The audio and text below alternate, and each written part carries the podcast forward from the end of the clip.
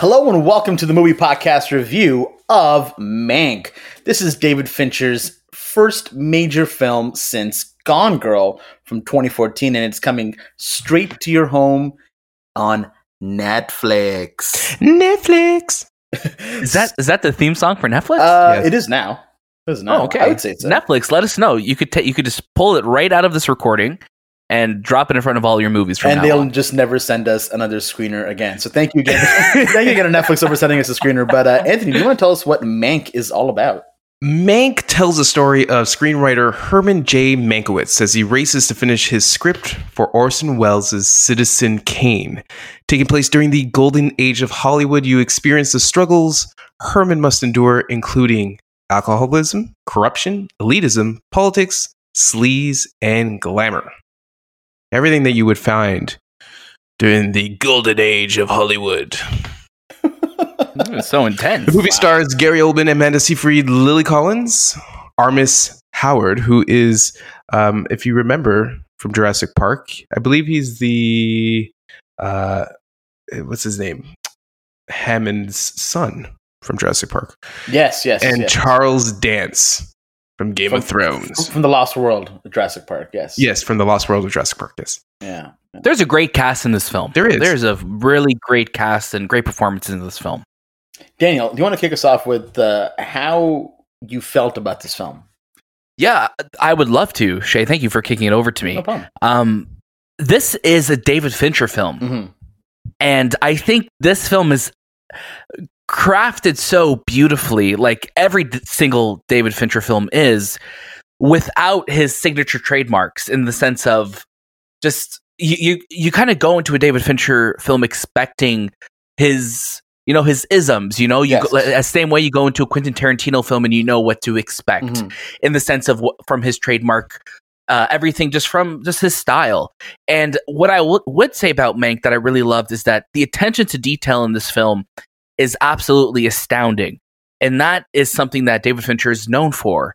And everything from the way the sound is mixed in this film, everything the way the transitions happen in this film, the acting, the way dialogue is enunciated, it's it's crafted like I was watching a film right out of the 1930s. And I think that's the biggest compliment I could give this film is that it is such uh, an incredibly detailed and crafted movie that just really makes you film that one, you're watching a movie from that time, or two, it was just created in that time because everything that's happening, and we know this film is written by David Fincher's father.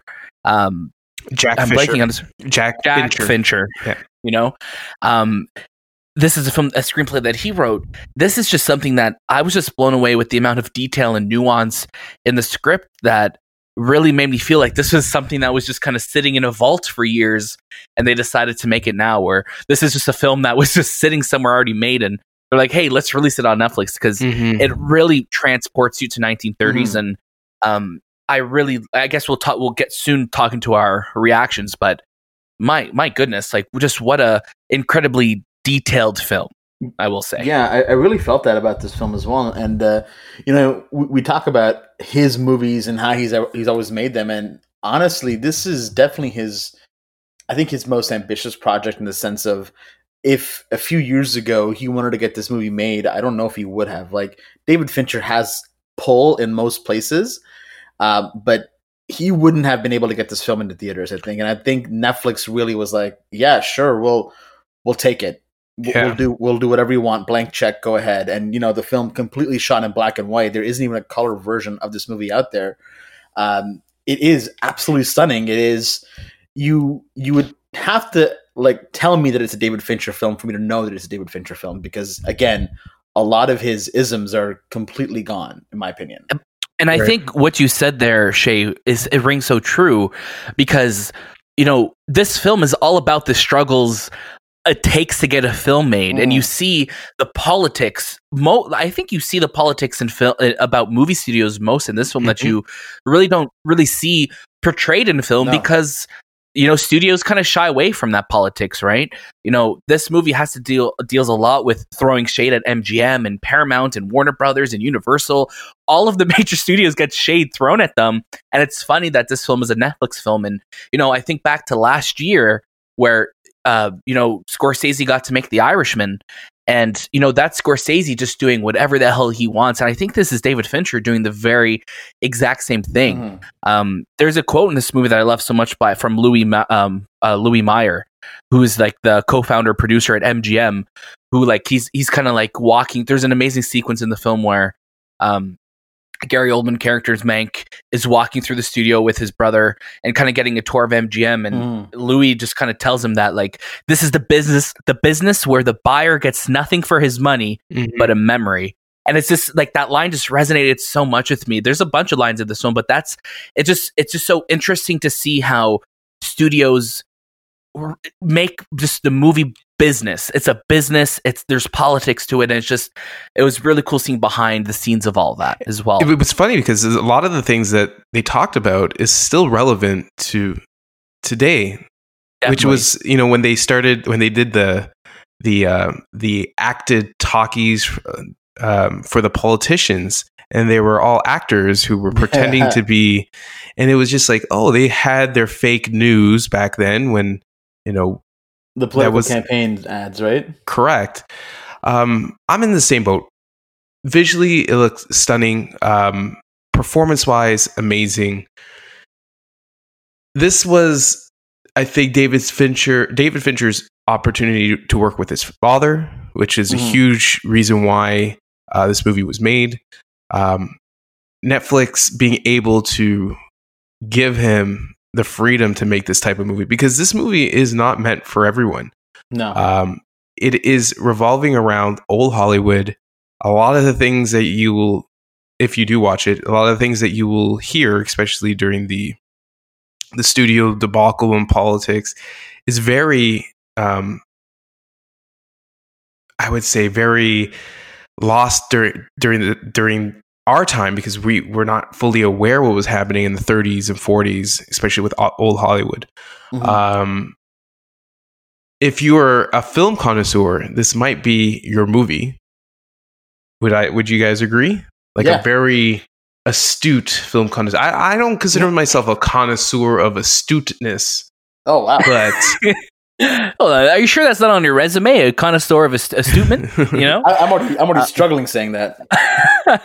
um, but that, but no, I'm, I, I agree, Anthony. Like this, I think this film, like, I, I, I very much enjoyed it, but I also, I don't consider myself like a, you know, a, uh, like a Film school. bougie Mm. film school. Let me tell you about my astutement.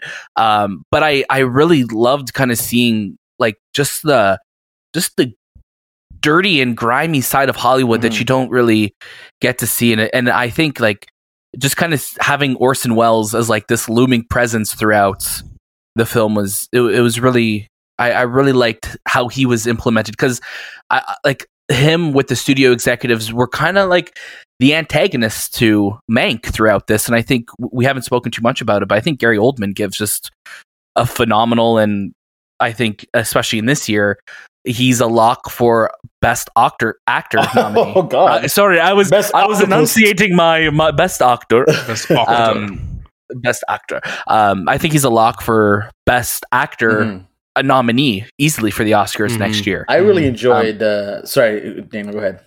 No, no, that's it. Was- that's all I had to say. I was just gonna say I really enjoyed seeing uh, Lily Collins in this movie. I think she did Oh, such great. a great job, and um, her chemistry with um, uh, Gary Oldman, I thought was just wicked. They were they were a lot of fun together, and we talk a lot about how this movie's made, but you know they have those uh, the film reel burns at the very top every time. You know the film is sometimes even stutters because of the the film reel, but obviously shot all digitally. Yeah. Um, the the way the titles come in, like um, like, Oh, the type- like typewriter. typewriter Beautiful. and even what I noticed a lot was when we were, when we were watching it, the the fade in and fade out. Like there's so many times that I'm watching this movie that I that I genuinely believed I was watching a movie made in that era and that time. The only thing that would remind me that it was from present day is Gary Oldman. Even Amanda Seyfried looked like she was from that time, and A hundred percent. But Yes. but Gary Oldman to me, like he just he's very noticeable to me. But if I didn't know who Gary Oldman was, I would have just hundred percent believed this is a film from that time period. And I think to that credit, David Fincher absolutely succeeds. Yeah. Um, when we talk about not what it not not to say I didn't like, but overall, the film, yes, it, it, it, has subject matter that is very specific. You really have to care. Like I am, I'm, I don't care too much about Citizen Kane, and I might get a lot of flack for that, but because of that reason, maybe I wasn't as invested into that element of it. But the second half of this movie, when you know things start to really uh, take a turn, and you get more involved in his writing and his his struggles with Orson, that's when I was like, oh man, I'm I'm so on board with what's happening here because I'm so interested. Uh, but again, not to take away that the first half is bad or anything, but it's just that's not where it gripped me. It really got me the second half personally. Yeah. I, yeah, I guess that's the price for admission in this film almost, you know, like you have to go in with the expectation of like, yeah, this if you're not into to film, you may not find the subject matter as interesting, but if you are, I think there's a lot to get out of it. But I still think there's just performance wise, there's a lot just to still enjoy so from it. Much. Just to just to tr- just to immerse yourself in that world, mm. I think is really special. Um, Anthony, you were going to say something. Yeah, no, I agree. the The second half of the film um, was a lot stronger than the first half, uh, and it could be just based on what was you know, the criteria. But yes, once you start seeing the struggles and you see you see the the downfall and the upwind and the turnarounds um, by Herman especially when he's dealing with alcoholism and and and the politics of getting a movie done on time within mm-hmm. I don't know I think he had like 14 days or 10 days and Orson Welles kept putting you know huge deadlines on him more and more right. and yeah more. it started off and, at like 90 days and then 60 days and then you know it just kind of kept creeping up faster and faster on him yeah and you get to this point where he's like you know what the amount of work I've done I want credit for this movie. Of course. And that there's no there's no spoiler in this. That is that is the biggest part of this film where it is a love letter to screenwriters and how they and how they've weren't credited back then as much as they are now and how right. this chain reaction rev- revolutionized writers in general for film. Right. Right. It's uh it's it's very interesting to think that you know again like we see a lot of uh, uh, throughout a lot of films that like from the past are like oh how relevant is that today but like even for uh, this echoes kind of across all industries where you know the movie business yes the way we watch movies changes and yes how we watch movies changes and all of all of that but how a movie gets made a lot of that is still very much built on these old old practices yes. of these studios and how like politics is all involved in that Very stuck and money. In and it's it's just interesting that you're watching this. You're like, man, like as us who we're talking about the news every week on the movie podcast, and like we're kind of hearing about these wheelings and wheelings and dealings about how films are being made and not being made, and this is getting pushed and this is getting moved. It's just interesting to be like, yeah, you know, this is still the same way Hollywood was almost 100 years ago now. Like this is the base of it is still there. Yeah. One of the things that we we haven't touched on yet is um, the fabulous score of the movie. Uh, oh my goodness. Again, you know, David Fincher has partnered with Trent Reznor and Atticus Ross, but upon watching this film, you would have to convince me that they actually did the score for this movie because it is obviously not like them at all. And I'm really glad it wasn't the scary, creepy scent that we might normally imagine? hear. But they really, you know, took that era's music and did such a phenomenal job with it, in my opinion. Yeah. There's that big band, jazzy orchestra vibe to it, mm. and mm-hmm. and like as soon as you see their names pop up in the credits, you're like, oh, here we go. Trent Reznor, Atticus Ross are going to give us another like this this crazy. My subwoofer is about to explode. yeah, uh, and then I'm like, oh wow, this is a very different score from them. And again, it fits the era. Uh, we, we spoke about this earlier, but the way the film's edited, the transitions, the titles, the sound. I remember Anthony, you messaged us. Yeah. You're like, "Hey, have you guys started watching Mank yet?" And we're like, "Oh, we're about to." And then we're like, "Yeah, I don't know if it's my TV."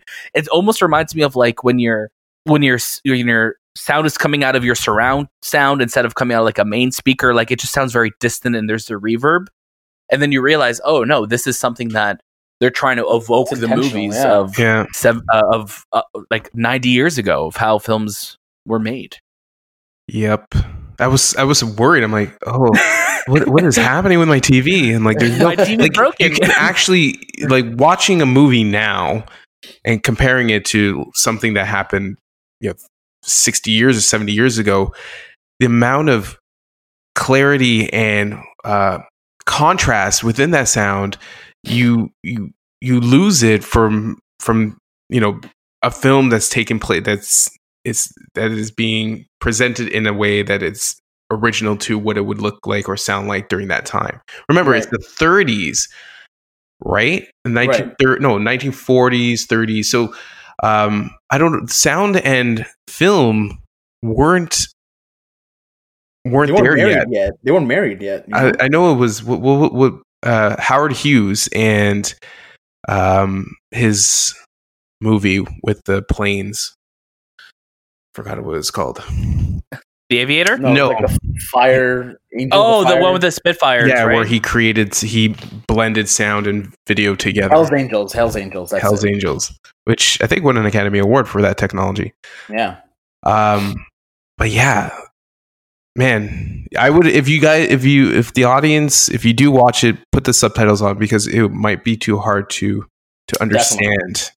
This is definitely a movie you want to put the subtitles on for. Oh, Yeah, that's, 100%. that's the new trend for 2020 you know like you gotta you gotta but here's the thing like I, i'm so thankful for for netflix that those options are there out of the gate especially again i know this is a bit more inside baseball for us but having subtitles available when for review purposes as well really helps uh, you really appreciate the dialogue in a film that's all about screenwriting you really want to appreciate the words that are being said by these actors and Mhm. um, just like what Anthony said, like it's definitely one you want subtitles on for. It's one that you want to be able to really understand and kind of hear what these um, these actors are are performing. right, right, right. Now, sorry, go ahead, Shay. No, no, go ahead, Anthony. I, I just wanted to say, um, Louis B. Mayer was a piece of shit. Yep. he was a piece of shit, man. Like it was such a piece of shit. It's uh, again, it's it's that that classic Hollywood. Just you know, I'm the head of a studio. This is my way. I'm the king of the world, and I have my my fingers in all the the, the in all the pies going on in California his- right now. his, his demeanor and his manipulative um, oh, for sure. character in which he he convinces his his team to give up half their pay for you know four sorry eight weeks or when Oh he's at the funeral and he's crying uh, because his business partner passed and he gets in the car and he just like chucks the uh the handkerchief away like Like- yeah i'm Yeah, I'm done i'm with done this. with this act Yeah. I don't know how. I, again, this is someone who we clearly don't know, and he died a very long time ago. But if that was the case, wow, Piece of shit. piece of shit. Yeah, and it, and it's just like these are the pillars of old Hollywood. And again, he has another line in the film where it's like the only, the most important, like like talking about how people are so disposable. Um, the stars, like how we say, the only star that matters is like the is the lion right at the beginning of the What is MGM. Louis. They called Louis yeah, the Lion. Louis the Lion. Yeah. Yeah. So it's just it's just funny to again how uh, just how much of it like these are jobs for a lot of people. You know, Hollywood like we we think of the glitz and glamour, but for a lot of people these are just like blue collar jobs. Yeah. You know, and I Mhm. think that gets lost sometimes when we just kind of see the stars but not the 99% of that gets to build that world. I absolutely agree. What did you guys think of the script, like the screenplay for this film?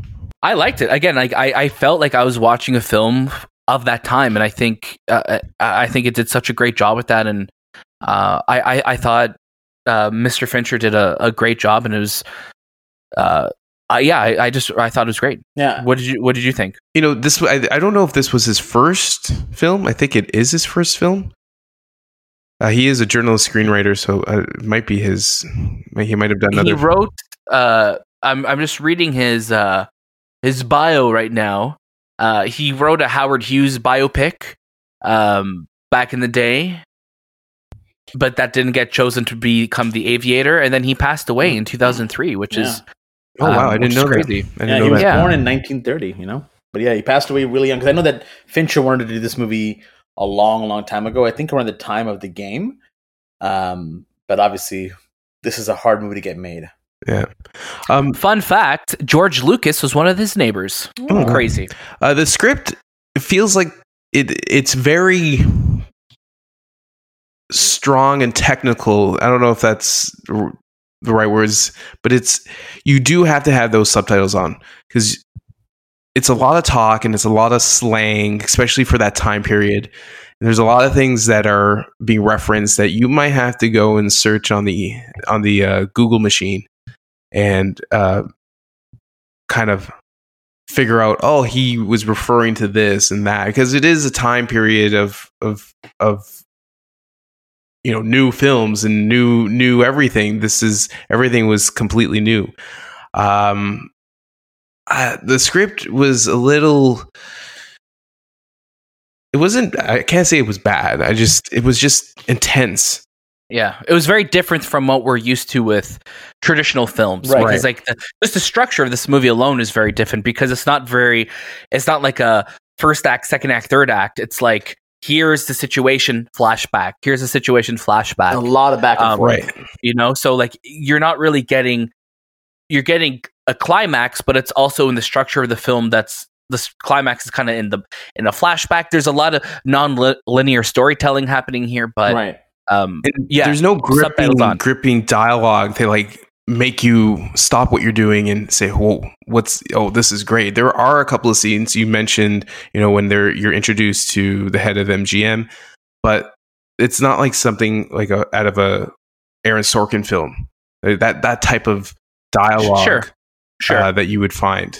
Right, right. So, if, if you guys have anything else to say, we can go ahead and say. But if you guys are good, let's go ahead and tell our audiences if they should watch it or how they should watch it, or maybe if they don't, if they shouldn't watch it. Daniel, we'll start with you. Uh, for sure. You know, we spoke about this movie for a lot longer than I thought we were. Mhm. Um, but again, I think there's so much to dissect, and I know we're going to go into it more on the movie podcast on Monday. Um, I would say for this movie, watch it, but also know going into it that this is a film about making a film, and that's already kind of like a you get a you got an automatic pass in my heart sometimes Yes. with how much I how much I'm going to appreciate that. But I I do think this is such a phenomenally well made film.